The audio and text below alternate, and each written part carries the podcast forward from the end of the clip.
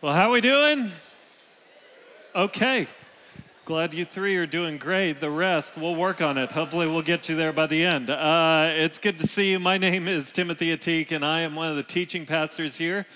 And if this is your first time that we're in the same room together, I'm just so glad that we get to spend some time together studying the Word of God.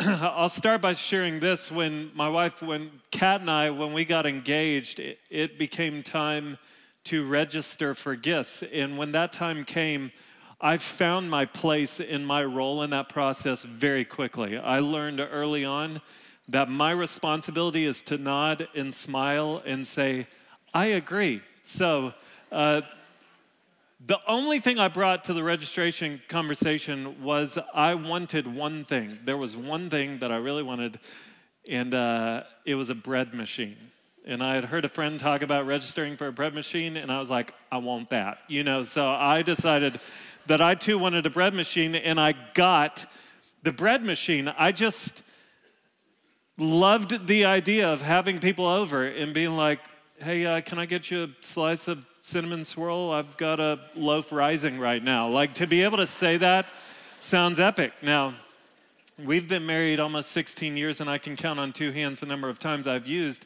that bread machine, but let's be clear, I could make a loaf of cinnamon swirl if I wanted to. That's just the right that I have and the ability I have because of that bread machine. Now, here's what I realized when using the bread machine there were moments that a loaf would be done and I'd bring it out and the aroma would fill the house and it was amazing to the taste. And then there were other times where the, the bread machine would kind of run its cycle and I'd go and open it up and it was just this janky ball of mess. And I was like, I do not know what happened in the last couple hours that this thing has been working, but it is very clear to me that I either forgot an ingredient or didn't use the right amount of an ingredient. And I tell you that because this morning we're looking at a passage in the Bible that is all about having the healthiest church possible. And here's the reality when it comes to Watermark being a healthy church, there is one ingredient that must be present. But if you don't have this one ingredient, if we don't have this one ingredient, or we don't have the right amount of this ingredient, then this church will just be one big mess. And that ingredient is the ingredient of love. I tell you that because this morning we are looking at 1 Corinthians chapter 13, which is the the famous love passage. 1 Corinthians 13 just might be the most famous passage in the Bible. I mean, it was read at Jim and Pam's wedding on The Office. That's how significant this passage is. It is read at most weddings. Like, show of hands, who had 1 Corinthians 13 read at their wedding? Not many of you. That y'all must have gotten married before Christ. But anyway, uh, 1 Corinthians 13, it's the famous wedding passage. The, the interesting thing, though, is that Paul, when he was writing 1 Corinthians 13, he wasn't actually writing it to address love in the context of marriage. He actually wrote it to address love in the context of the church because he's writing to his friends in Corinth, and they were a highly dysfunctional church. And so in chapter 12 of 1 Corinthians 13, Paul is writing to them about spiritual gifts that God has given to each individual in the church. And God has given us these gifts so that we can edify the church, we can build it up. But in Corinth, the, the Christians were dividing spiritual gifts into JV and varsity. And so it was causing all sorts of issues because some people had certain gifts, and everyone was like, okay, they're varsity you guys have these gifts, you guys are JV. And so it was causing envy, it was causing boasting, it was causing arrogance. And it just wasn't a good thing. And so Paul is going to write to him and he's like, guys, look, if if if the church in Corinth is going to be a healthy church, if it's going to be God's church, then you're going to need the one key ingredient for your church to have the aroma of Christ and to be sweet to the taste of those who come and worship here. And that ingredient is the ingredient of love. And so as we turn to 1 Corinthians chapter 13 this morning, I just I just want to be clear with you. Watermark is nothing without love. It is nothing without love. So if you have a Bible, turn with me to 1 Corinthians chapter 13. 1 Corinthians chapter 13. Paul writes and says this. I'm going to read you the whole chapter. He says, If I speak in the tongues of men and of angels, but have not love, I'm a noisy gong or a clanging cymbal. And if I have prophetic powers and understand all mysteries and all knowledge, and if I have all faith so as to remove mountains but have not love, I'm nothing. If I give away all I have, and if I deliver up my body to be burned but have not love, I gain nothing. Here we go. Love is patient and kind. Love does not envy or boast. It's not arrogant or rude, doesn't insist on its own way. It's not irritable or resentful. It doesn't rejoice at wrongdoing, but rejoices with the truth. Love bears all things, believes all things, hopes all things, endures all things. Love never ends. As for prophecies, they will pass away. As for tongues, they will cease. As for knowledge, it will pass away. For we know in part, and we prophesy in part, but when the perfect comes, the partial will pass away. When I was a child, I spoke like a child, I thought like a child, I reasoned like a child. When I became a man, I gave up childish ways. For now we see in a mirror dimly, but then face to face. Now I know in part, then I shall know fully, even as I have been fully known. So now, faith, hope, and love abide. These three. But the greatest of these is love. So, all eyes on me. Here's what Here's what I want to start by saying. What's interesting is the passage that we apply to marriage, the most intimate relationship that we know of, Paul is actually applying to relationships in the church. That just shows you how important our relationships with one another are. Like the love that we talk about at wedding ceremonies should be applied in marriage is actually the kind of love that God wants us to apply with one another. So, what I want to do, I want to push Watermark towards health. My hope is that Watermark would be a church that is marked by love. That's the type of church that I want to be a part of, and I hope that that's the type of church that you want to be a part of. We should desire to be a part of a church that is marked by love. And so, as I seek to encourage us to be as healthy as possible, I just want to identify four truths from this passage about love that will help us get there. Now, I need to warn you, as I was preparing, some friends dared me to try and make my points famous love songs. And so here's the compromise I'm going to give you real points, and then I'm going to throw in a song title for those who would enjoy that more. And this might not go well. And if it doesn't, editing is an incredible thing. And before it hits the web, it will be edited out. So, anyway, the first truth that I want you to see is this love is the defining mark of spiritual maturity. Okay? Love is the defining mark of spiritual maturity. So if you want a famous song, here it is. What's Love Got to Do with It by Tina Turner. And Tina, the answer to your question is everything. Love has everything to do with spiritual maturity. Here's why I say that. Look back at the text. Remember, Paul is writing to people who are experiencing great dysfunction, especially around spiritual gifts.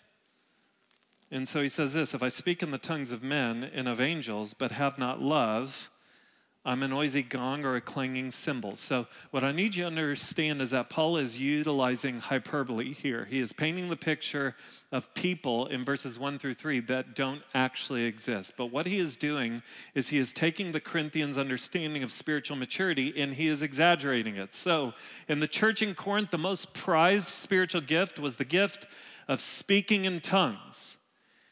And so, Paul says, okay, think with me, friends, hypothetically. Imagine I am able to speak in the tongues of men and of angels.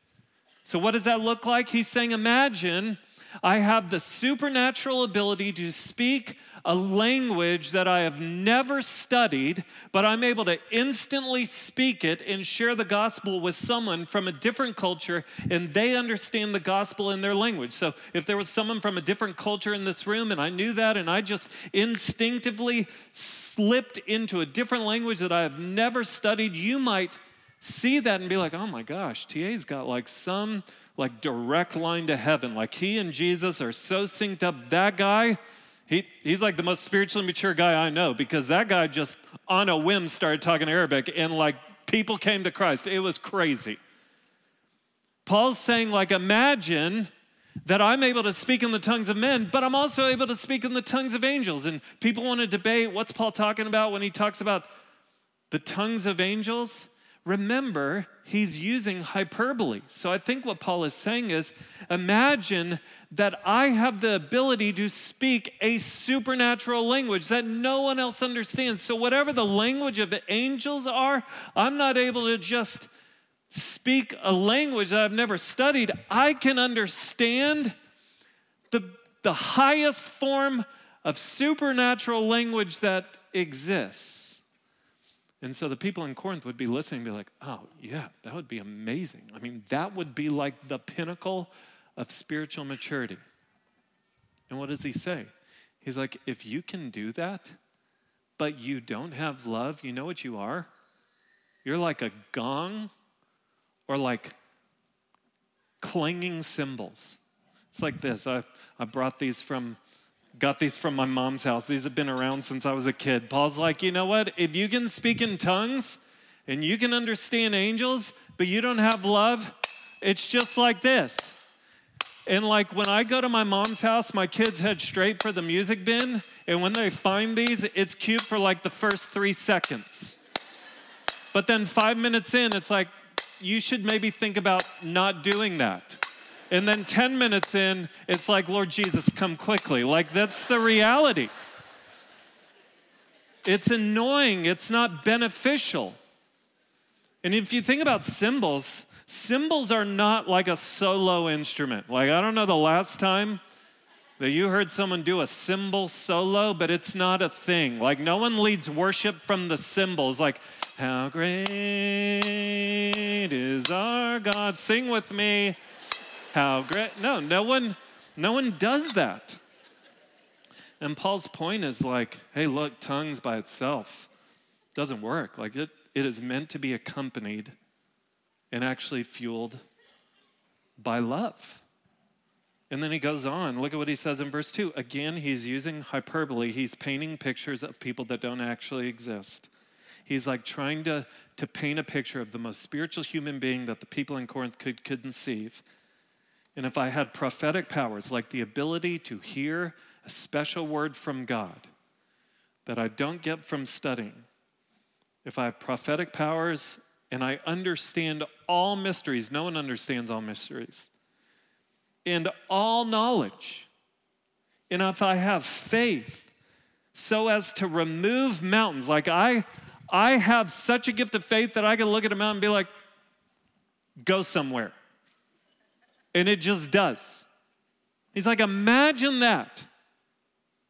But have not love, I I am a zero. I am nothing. Verse 3 If I give away all I have, it's the most extreme display of generosity. Like I have been around some wildly generous people in my life, but I've never been around someone this generous that they have literally given away every cent and every belonging that they have. He says, if you do that, and if I deliver up my body to be burned, like I suffer for Jesus Christ, but have not love, I I gain nothing. Do you see do you see what he's trying to show? He's trying to show like, hey, Guys, what you think is spiritual maturity is not spiritual maturity. You guys are elevating these gifts. You're like, oh, you speak in tongues, you are spiritually mature. Oh, you can do, you've got the gift of prophecy or the gift of knowledge. Oh, you guys must be somebody. He's like, no, you might think you're somebody, but if you don't have love, you're nobody. You're a zero. Why? Because the defining mark of spiritual maturity is love. Love is the defining mark of spiritual maturity. And so it's just good for us to realize like, don't miss what I'm telling you now. Spiritual maturity is not measured by what you do, but by why you do it. So just push pause on your life right now and ask the question why do you do the spiritual activity that you do? So if you have a quiet time every day, why do you do that? Why? If you serve on Sunday mornings here, why do you do that? If you're involved in a community group, why do you do that? What's the motivation? Pay attention to the motivations of obligation, self satisfaction, or recognition. Some of us do things out of obligation. It's like, you know what, I have a quiet time because that's what I'm supposed to do as a Christian. Like, I have a quiet time so that I don't feel like a spiritual loser. You know what, I serve. It's super inconvenient, but I do it because if I don't do it, like, that's a problem because you're supposed to serve if you're a member. So I do it because I'm supposed to do it. Do you think God is in heaven like, thank goodness? I know you hate doing it, but I'm just glad you do it. I don't care why you do it. You just better get in there and read your Bible. No. Like, what kind of twisted father would do that? Pay attention to self satisfaction. It's like, you know what? I serve because it makes me feel better about myself. Like, I just feel better about me when I do that. I come to church, especially after a tough Friday or Saturday night, I come to church because I just feel better about myself. I read my Bible so that I don't, so I just, I just feel better about myself. Or recognition, like you know what, I serve to be seen. It feels, it feels good to feel like people need me. So I, I like kind of doing something that people are like, oh man, we need you here. Thank goodness you do what you do.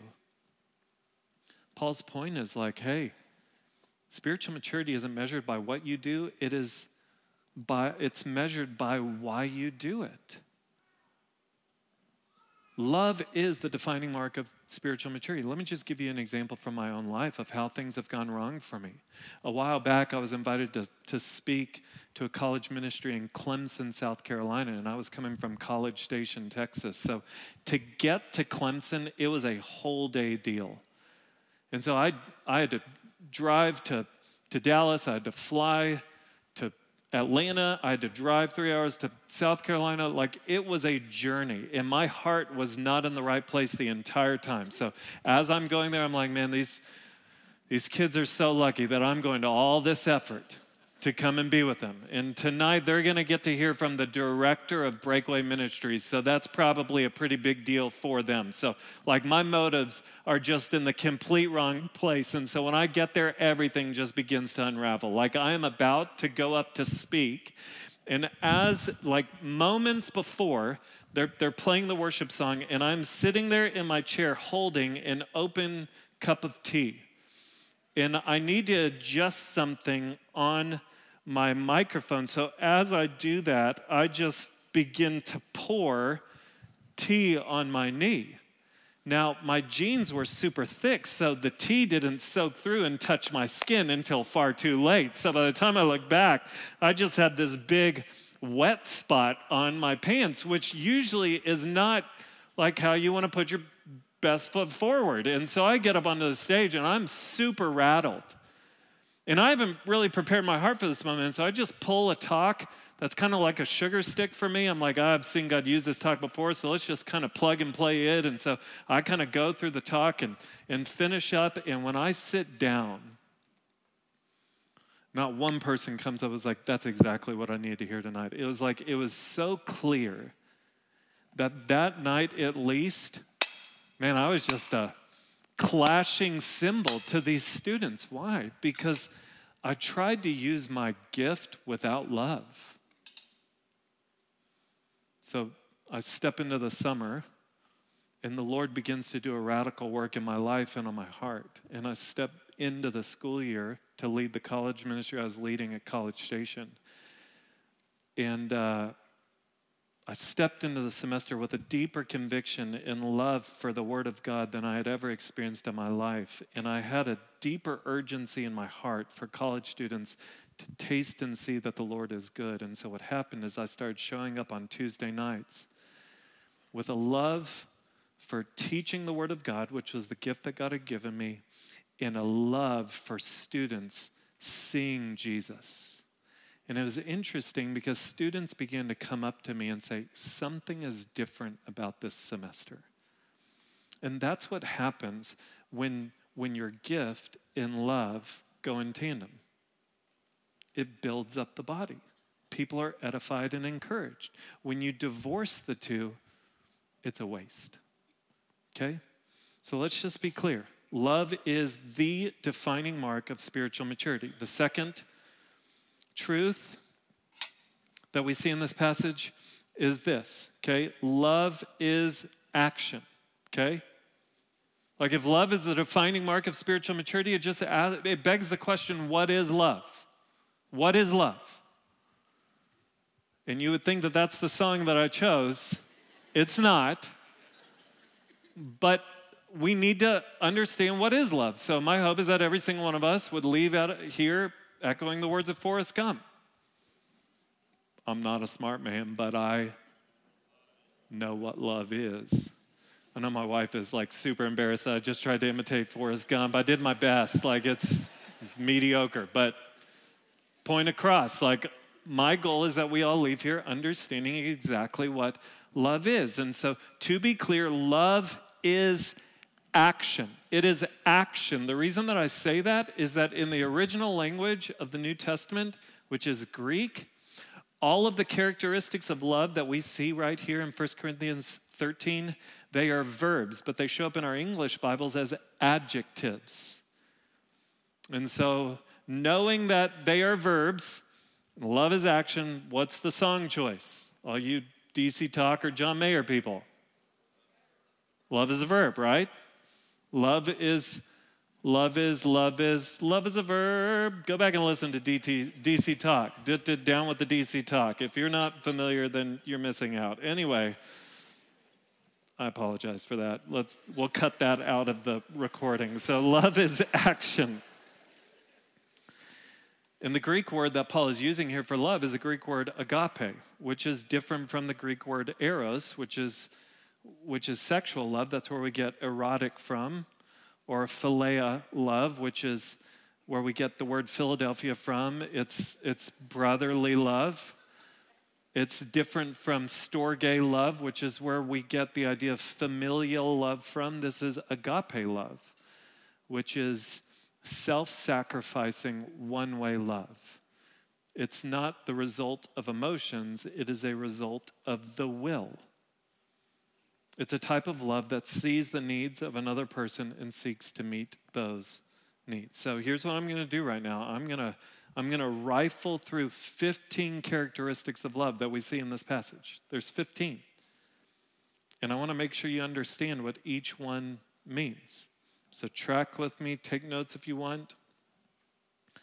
But we want to understand exactly what love is and what it isn't. We don't have the right to define what love is because God has been very clear what love should look like in the church. First, love is patient. The Greek word there, it's the idea of having a really long fuse. It's a type of self restraint towards those who do us wrong, even when it would be easy to retaliate. It's it's the ability to put up with a great amount of irritation or criticism. So here's the deal in this church, if you decide to step into leadership, whether it's lay leadership or in leadership that is employed by the church, whenever you step into leadership, you are basically consenting to being misunderstood. That's the way it goes. Leadership is the agreement to being misunderstood. People will have a problem with what you do, criticism will come. and in this church, leaders are required to exhibit patience, the ability to take criticism, and to not re- retaliate, but to be long fused. Paul says, Love is kind. Kindness is simply seeing someone's needs and taking action to meet their needs with no strings attached. There's no hidden agenda. You just want someone's life to be better. And then Paul turns and begins to talk about what love is not. There's seven negative characteristics that love doesn't possess. He says, Love does not envy. Envy is simply desiring what someone else has, it's the result of comparison. That's what the people in Corinth were doing. They were looking at the people that had the gift of tongues and they were like, Man, I wish I had that. I just have this gift. See, what love does is love rejoices at the success of others. So if you see someone operating their, in their gifts and they're successful, their success doesn't mean that you're a failure in the church, if someone wins, the whole church, the body of Christ wins. We celebrate that. Love does not boast. Another way of saying it is love doesn't parade itself. Love doesn't have to have the spotlight, it doesn't serve to be seen or praised. Love is not arrogant, which means love doesn't have a big head. Love doesn't need everybody to be a nobody so that you can feel like somebody. Verse 5 love is not rude. The, the Greek literally means without form.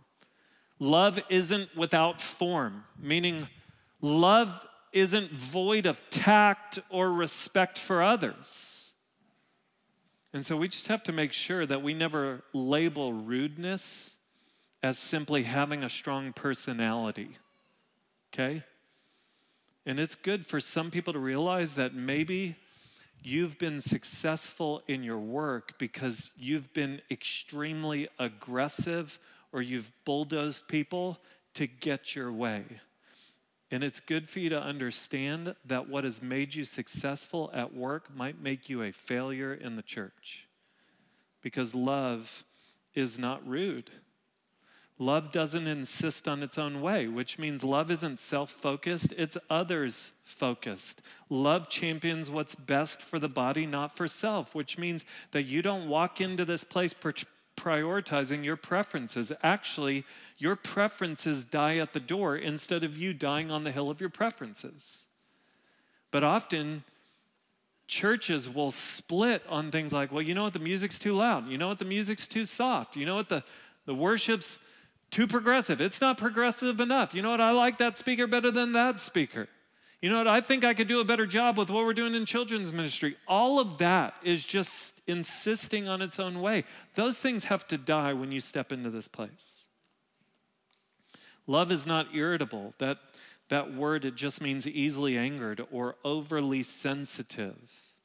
Love is controlled and restrained. Love is not resentful. That Greek word is a mathematical or an accounting term. It it's another way of saying it is love doesn't record wrongs. So, at least at Watermark Community Church, we seek to treat each offense like it's the first offense, like we keep, we, we cancel out accounts of wrongs. Verse 6 Love does not rejoice at wrongdoing, but rejoices with the truth. The idea of not rejoicing at wrongdoing is the idea that you don't celebrate when someone fails. Like if someone falls, you, you, you confess to God the moments where something in your spirit finds, um, finds some satisfaction when someone else fails. Because their failure just makes you feel better about your own sin in your life. Like we don't gossip about other people's failures. That's what it means to not rejoice at wrongdoing, but we rejoice with the truth, which means here at Watermark, we're to have courageous faith. Like we're to stand on truth. We're not to compromise truth just to bend to culture. It means that, but it also means that we are always going to celebrate when people, individuals in this church take truth and apply it to their lives and experience victory because of it. And so when you see friends, walking in the truth and experiencing victory, you don't need to feel insecure if you're still struggling. You don't need to want them to fail so that they just kind of stay right where you are. No, we celebrate when victory is experienced. Love bears all things. It can mean two different things. Some people believe it means to cover over, that love covers over all things. So it's the idea of protecting someone's reputation. If someone sins, we don't go around gossiping about it to protect the reputation of the, the person. Charles Spurgeon put it this way Love stands in the presence of a fault with a finger on her lip. Other people believe that when it says love bears all things, it means to put up with. So you endure people's sin. It doesn't mean that you turn a blind eye to it or you ignore it. It just means that you don't run from people when they are difficult to deal with. Love believes all things, which means that we believe the best about each other until facts tell us otherwise. Love hopes all things, which means that we're optimistic about the future. We hope for the best in each other. We actually expect God's grace to win. Like we expect through ministries like regeneration, we expect for people to walk into Regen saying, There's no way. I'm a slave to the sin. There's no way out. And for them to walk out of it saying, God's grace has been sufficient for me, and I'm, I'm beginning to experience healing and victory. We, we hope all things. And love endures all things. That word endures, it's a military term meaning to hold a position in a war in the face of overwhelming odds. And so we are willing to stay in the fight with each other even when times get tough in the church because love endures all things. Do you see it? Love is action. Love is action. It is not primarily a feeling, which is, which is really comforting. For me, that love between one another in the church isn't, it is not first and foremost a feeling. I find that encouraging because when I look through this list, there are several things that don't feel natural for me in the list. Like, look back at it. When you look at that list, is anyone here looking at the list like, man, I am crushing this list? Like, you're looking at it like, check, check, check, check, all 15. You're just like, got it. If that's you, would you slip up here? Would you actually come on stage? Would you just stand here? We'll just look at you for the next 20 minutes and be like, all right, guess that's it. That's what we're aiming for. But if you're not that, if you look at the list, anyone here just wanting to be honest, look at the list and you're like, yeah, there's maybe a few things that I could work on. Anyone? Just me? Really? Real? Okay, yes. Okay, thank you. Yeah. We all have room to grow. We all have room to grow, and that is okay. The question is, what's the path forward? because this is where things can get really dangerous. Because we've just established that love is the defining mark of spiritual maturity, and we've said that love is action. If we're not careful, this talk will just turn towards behavior modification. It's like, okay, guys, here's the game plan. We're all going to go read Atomic Habits, and we're all going to agree. We're going to start loving for two minutes a day and just watch. That two minutes is going to turn to three minutes, four minutes, and eventually you just have a habit of love. That's not how it works. You don't just like say three, two, one, love. That's not how it works. Shane talked about that in worship a couple weeks ago. So, how does it work? Okay, well, the third truth that I want you to see is this now, this, this point is like a sentence, so get ready to write. But this is the theological foundation for walking in love here at Watermark, okay? Love is a response to and a reflection of Jesus' love by the power of the Spirit, okay? Love is a response to and a reflection of Jesus' love by the power of the Spirit. If you want a song title, here it is it's by the band Foreigner. It's I Want to Know What Love Is. You remember that song? I want to know what love is. I want you to show me. Okay, so that's what we're talking about here. We want to know what love is, and we want someone else to show us what love is. So, love is a response to and a reflection of Jesus' love by the power of the Spirit. Okay, 1 John 4 8 tells us that God is love. The reason that that is important is because what that means is that 1 Corinthians 13 is not first and foremost a description of how we are to love one another. It is first and foremost a description of how we have been loved by God. So when we look at 1 Corinthians 13, we can't just automatically snap into, okay, here's what we need to do with each other. We first have to pause and recognize this tells us about what God has done for us. This tells us about God's love for us. So let me just give you a few examples. Jesus wasn't as patient. Jesus stood silently while he was being accused. Jesus Christ was hung on a cross for your sins and mine, and people hurled insults at him, and they beg, begged him to come down off the cross to prove that he was the Son of God, but he didn't. He patiently endured the cross until he was able to declare, It is finished. Because if he had come down off the cross, every single one of us would have been left in our sins and headed for the wrath of God. Even now, God is patient. 2 Peter 3 9 says, The Lord is not slow to fulfill his promises, some count slowness, but is patient towards you, not wishing that any should perish, but that all should reach repentance. And so, if you're here this morning and you don't have a relationship with Jesus, you need to know that you are sitting in the midst of God's patience towards you because he is allowing you to live on the earth that he made, and he is allowing you to live with, with apathy in your heart towards him, indifference in a rejection toward him, but he, he loves you. And he's patient with you because he desires for you to come into relationship with him. Jesus is also kind. He looked at us in our helplessness.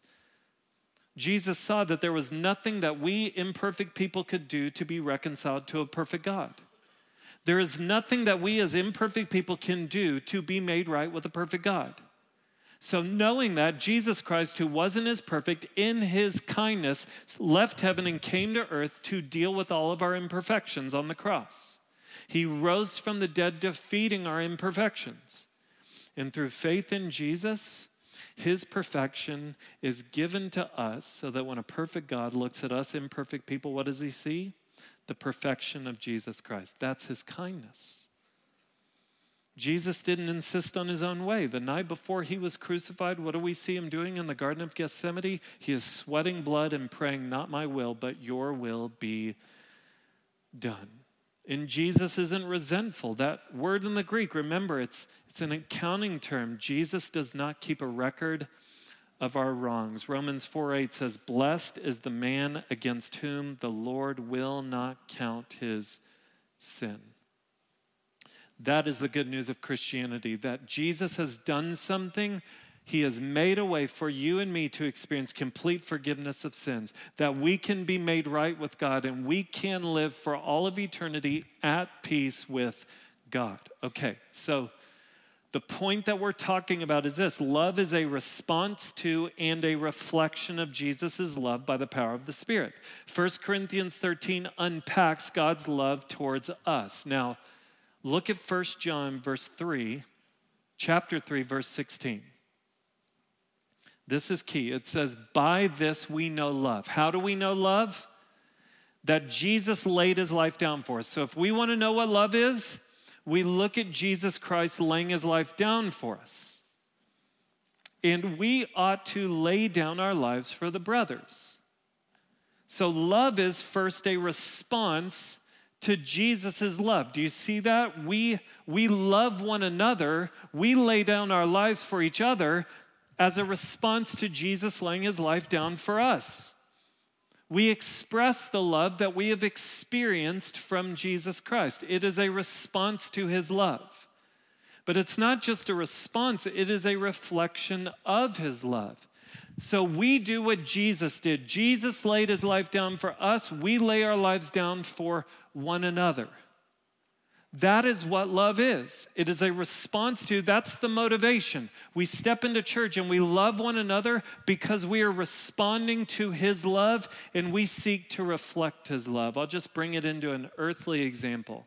I have two amazing parents. My mom and my dad are gifts from God, the two of the most generous and sacrificial people that I know. I'll speak specifically about my father because I am a father. Um, my dad was one of 10 kids and grew up in a two bedroom home. And I think because of that, he's just learned to hold everything so loose in his life.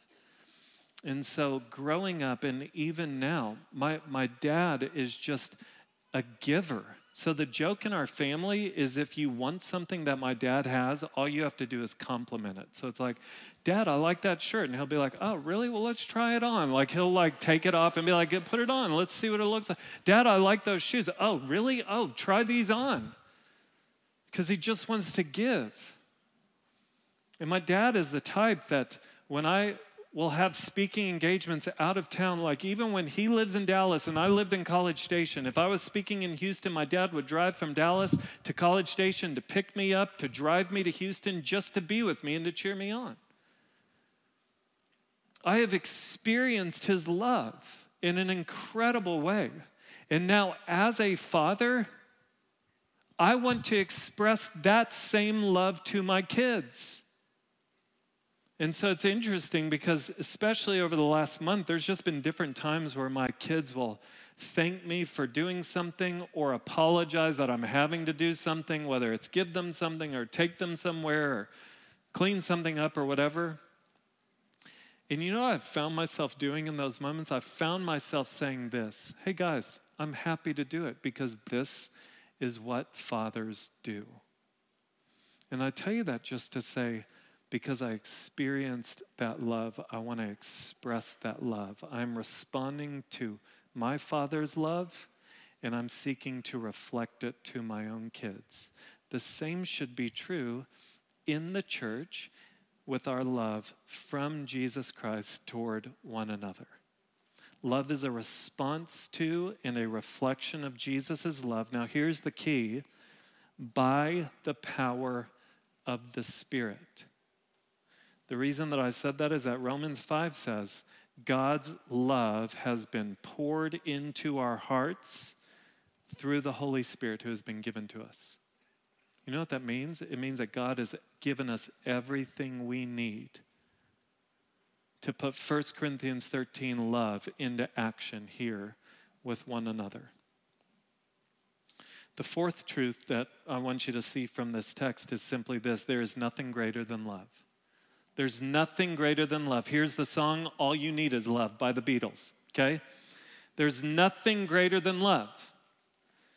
And I don't have time to unpack verses 18 through 13 for you, verse by verse, but the, the point is simple, okay? Paul is addressing the fact that the people in Corinth are elevating spiritual gifts and prioritizing that over love. And Paul's just making the point guys, spiritual gifts are set to expire, they are on the clock. You're not going to take your gifts with you to heaven because we're not going to need them in heaven.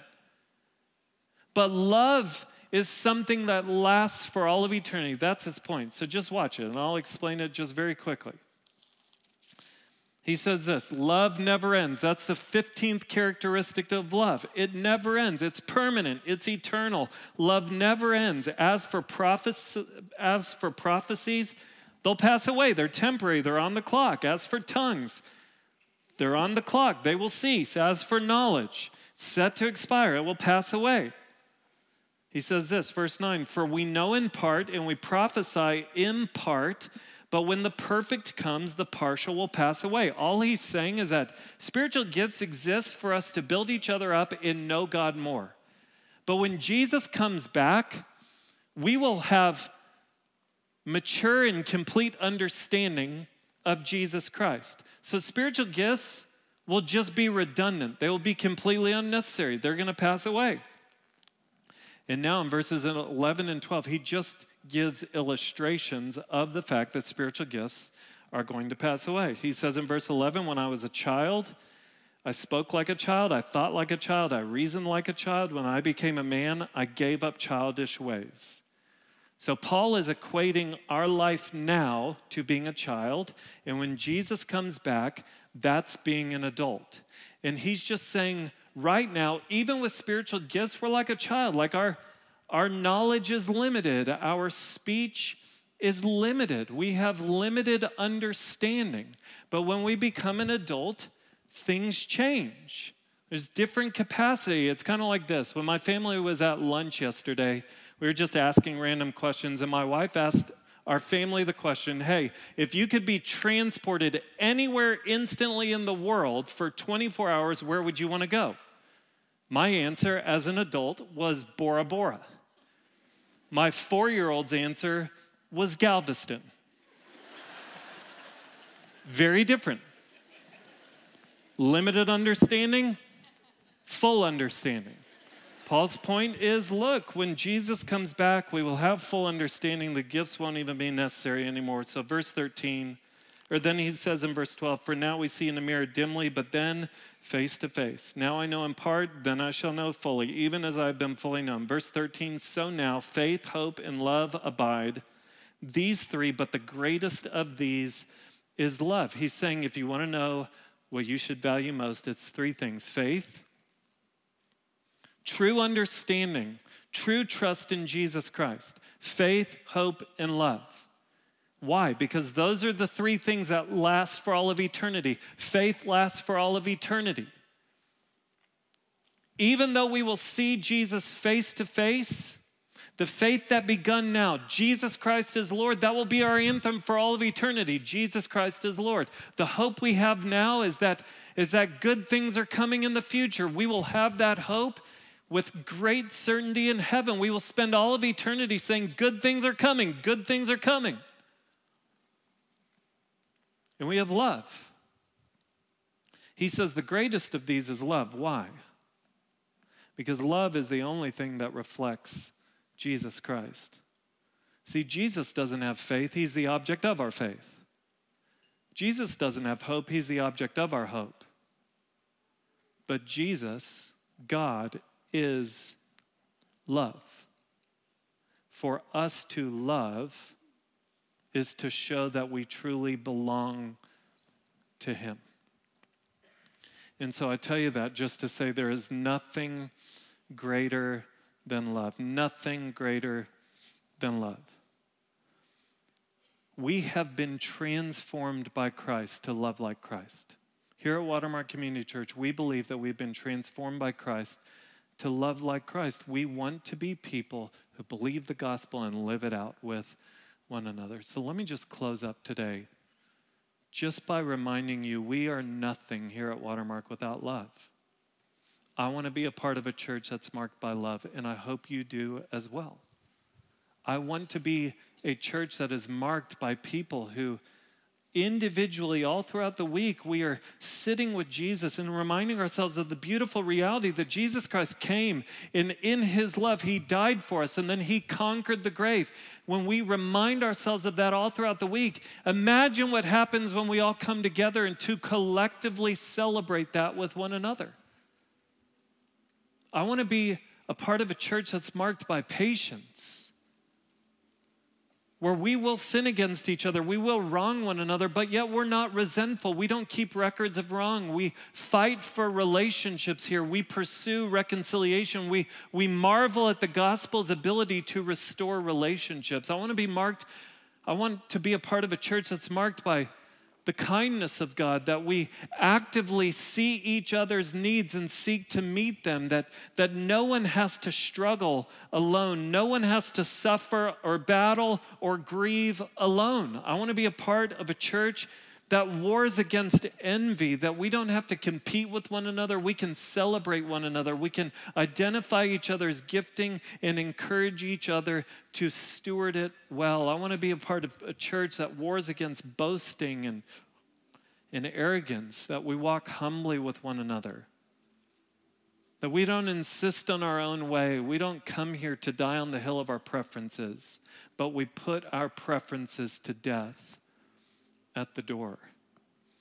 I want to be a part of a church that believes all things, that we assume the best about one another. And I want to be a part of a church that hopes for all things, that we believe that God's grace will triumph, that this is a church that's consistently watching one another apply truth to life and walk in victory. I want to be a part of a church that's marked by love. But here's the thing I cannot expect Watermark to be marked by love if I myself am not marked by love. And neither can you. You cannot expect Watermark to be marked by love if you yourself are not being marked by love. So I just want to invite you now to take a moment and let's just pray. Let, let's pray together. And I just want to ask you now in this moment, take a moment. And would you just allow yourself to be reminded of the beautiful reality of the, the gospel? Would you allow yourself to be loved by God in this moment?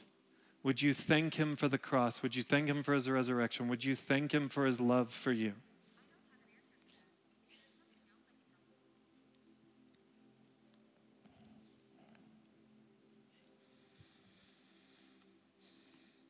And then I want to ask you to pick one of the characteristics of love that you struggle with from this passage. And I just want to invite you to ask God to empower you with His Spirit to love like He does.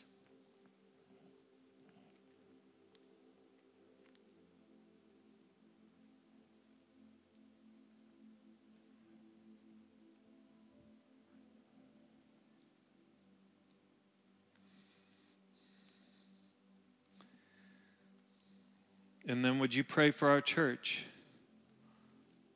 Would you pray that Watermark would be known in Dallas for its love for one another and for this city? Pray that we would be a church marked by love.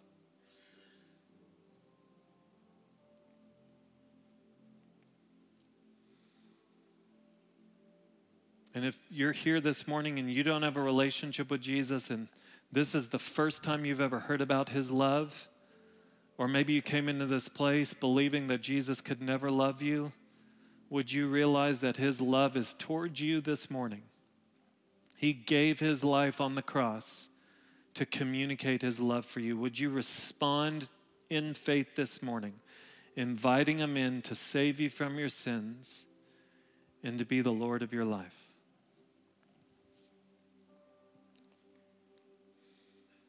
Lord Jesus, we need you. We thank you for your deep love for us. God, I pray that Watermark Community Church would be a church that is known for the way that we love one another and love this city. I pray that our love for each other would be a response to your love and a reflection of it as well. We need you, Lord Jesus. Amen.